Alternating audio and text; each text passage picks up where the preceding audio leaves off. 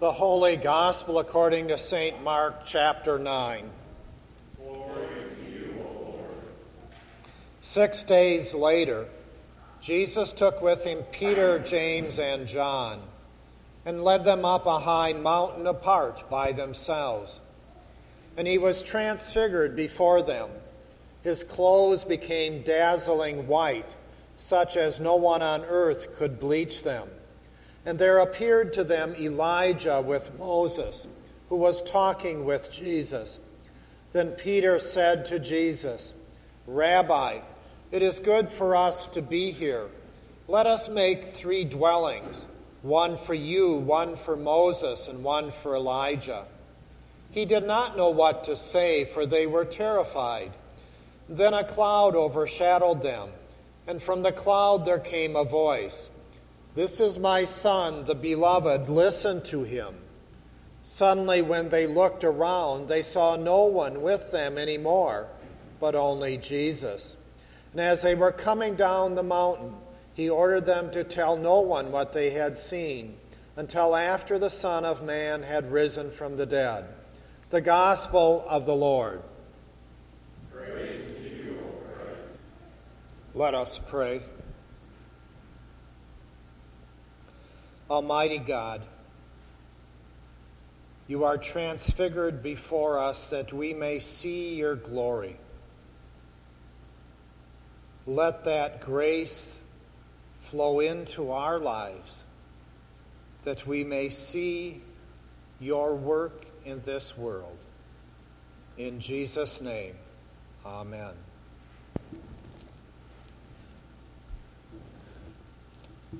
It's been said that 9 verse 7 of Mark is the high point. This is my son, the beloved, listen to him.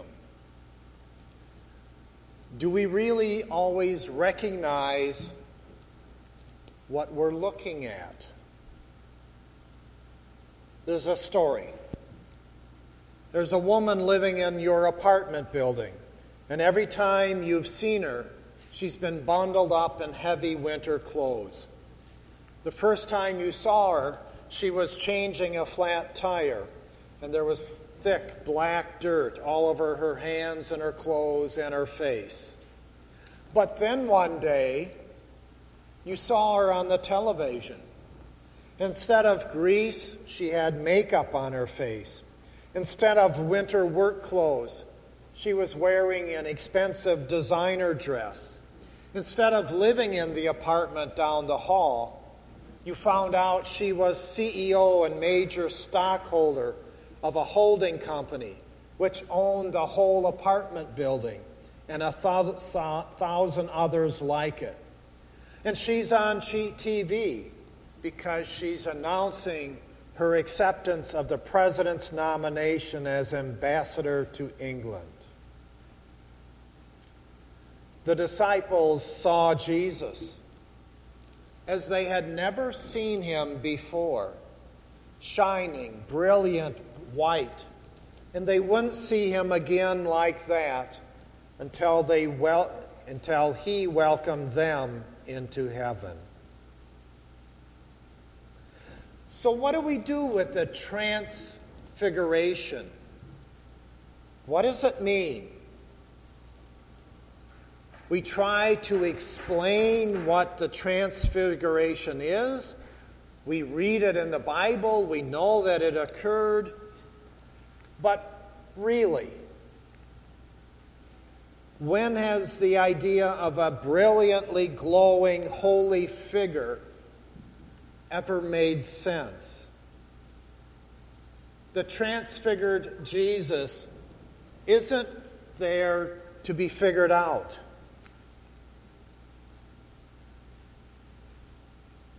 God says, My beloved. Appreciation, power, and love. We are drawn to Him. And we have had a chance to glance into heaven. And what a light show was given. Maybe the text should sound like this This is my son whom I love. Look at him. Isn't this display something? I mean, get a load of this light show that's going on. That's what we would expect the Father to say. But he doesn't. It's not about the light show. We've all seen plenty of good light shows. Fourth of July, halftime at the Super Bowl. Wouldn't it sound strange at the Super Bowl if the announcer was saying, You people will be amazed at the light show. You just have to hear this. It doesn't carry through. And yet, in Mark 9, verse 7, it's not the light show that is lifted up. It's God the Father that comes and tells the disciples, Look at Jesus? No. Listen to Jesus. Listen to him. Listen. The voice ignores the light. The voice says, Listen the bottom line, the most important thing of the text is listen. As quickly as the transfiguration began, it ended with the disciples left only with Jesus. Peter didn't get to build his tent where they could worship because there was no need for the tent. God was still right there in front of him. Jesus. And then from Jesus, the whole world would have the knowledge of God. Listen to him is the word.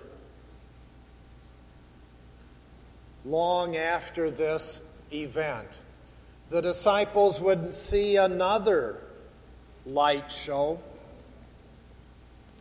and darkness covered the earth.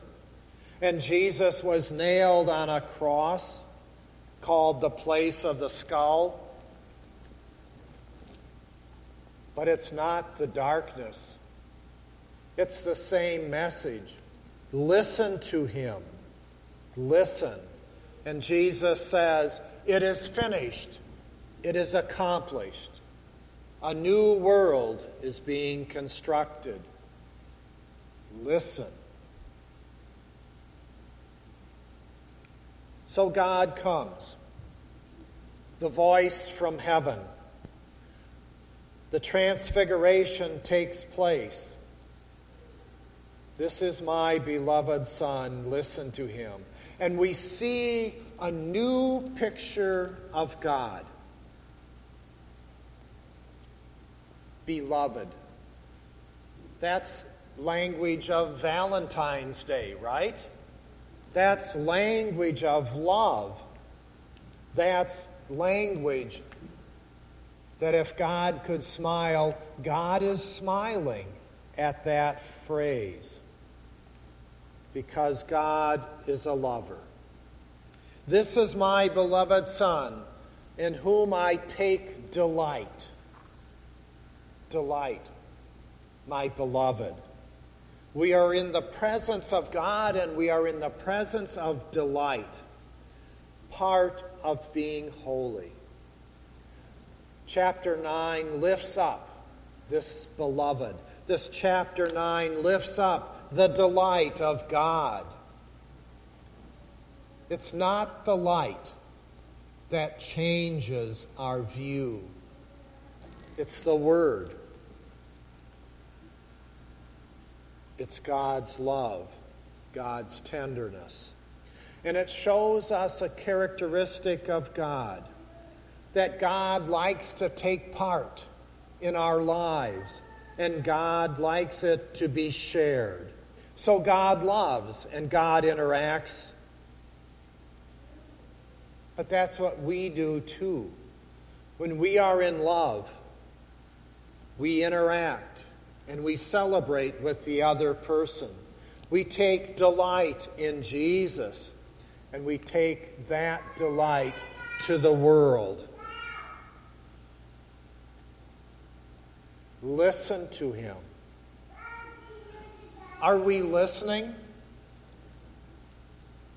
Igor Stravinsky says, and he's talking about music, to listen is an effort, and just to hear is no merit.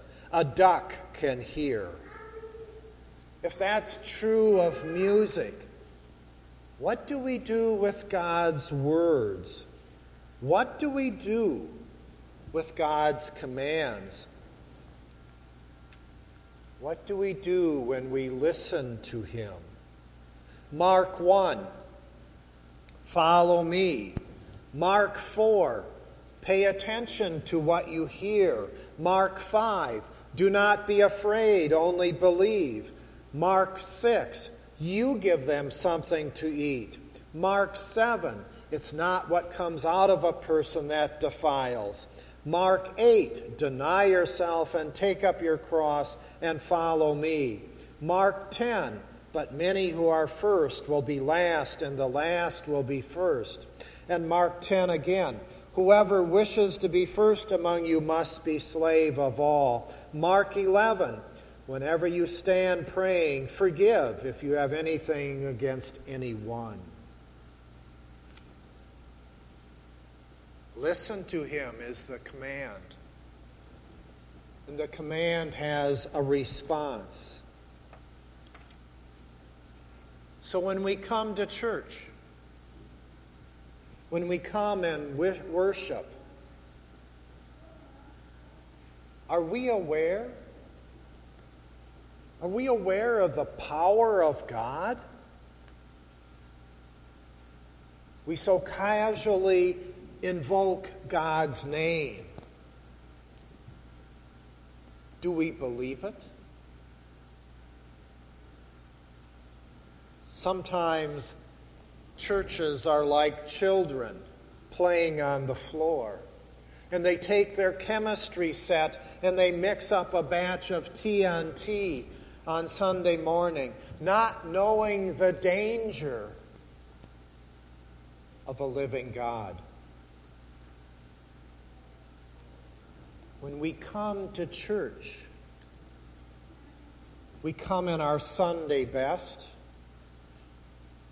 when really we should be coming with our safety equipment because God is a living God. We hear the story of the Transfiguration. And sometimes we don't believe the word of it. Sometimes we choose middle ground, not a high, not a low, a middle ground where God is domesticated and calm. But God cannot be domesticated. God is a living God. God is dangerous. So, three disciples went with Jesus up on a mountain. And Jesus was transfigured. His clothes became dazzling white. And the three disciples saw Jesus and Moses and Elijah. And the three disciples heard the voice from the cloud This is my son whom I love. Listen to him. And those three disciples were changed. They listened to Christ. They obeyed his words and his teachings. And they lived a rewarding and successful life. It was a life that was not easy. It was a life with much hardship and punishment from those who would not believe. But they were successful. Those three disciples on the mountaintop heard the words. Suddenly, when they looked around, they no longer saw anyone with them except Jesus. Those three disciples, we who are disciples, all we need is Jesus. When we pay attention, when we hear the words, when we watch the light show, when we go out into the world, it's the same message Jesus and Jesus alone. Do we listen? Do we read and think about the stories of Jesus? Does faith change us? We are already named and we are called to listen. That's our story. That's the story of transfiguration. All we have is Jesus.